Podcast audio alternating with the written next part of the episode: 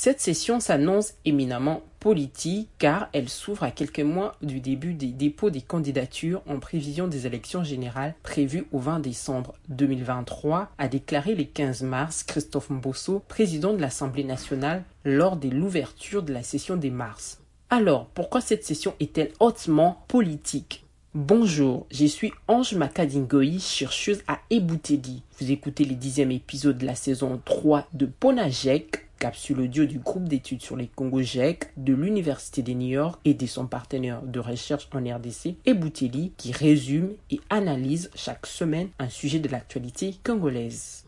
Après trois mois de vacances dans leur circonscription électorale, les parlementaires congolais ont repris mercredi le chemin du Palais du Peuple. Cette session de mars 2023 est certes l'avant-dernière de cette législature, sauf report des élections. Elle est en réalité la dernière au cours de laquelle les élus pourront travailler avec sérénité. Car au cours de la prochaine session de septembre, l'esprit des parlementaires sera tourné vers la bataille électorale. D'ailleurs, Modeste Bahati, président du Sénat, ne s'est pas empêché de constater non sans regret dans son discours d'ouverture de cette session, que de messages aux allures des campagnes électorales sont repris sur des banderoles et calicots de potentiels candidats alors que la Commission électorale nationale indépendante CENI n'a pas encore donné les goûts.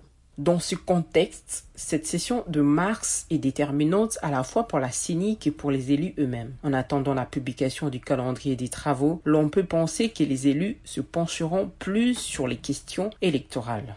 D'abord, si l'on tient à l'organisation des élections dans les délais constitutionnels, c'est-à-dire d'ici la fin de l'année, le premier enjeu de la session doit être l'adoption dans les délais fixés par les calendriers électoraux de la loi portant répartition des sièges pour les élections législatives, provinciales, municipales et locales. Les présidents de deux chambres du Parlement n'ont pas manqué de le souligner.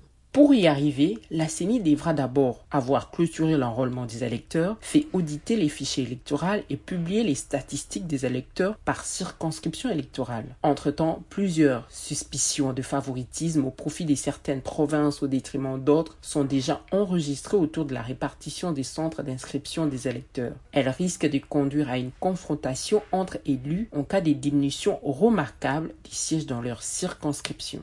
À cela s'ajoute la délicatesse question sécuritaire au Nord Kivu qui risque de priver cette province d'une bonne partie de ses électeurs. Comment seront déterminés les sièges du Nord Kivu où certains citoyens ne sont pas enrôlés actuellement à cause du conflit armé? Conservera-t-il ces sièges actuels? Si oui, comment semble déjà le préconiser la CENI? Cette éventuelle dérogation se fera-t-elle sur base de quels textes? Et comment les élus agenceront-ils cela dans la nouvelle loi sur la répartition des sièges?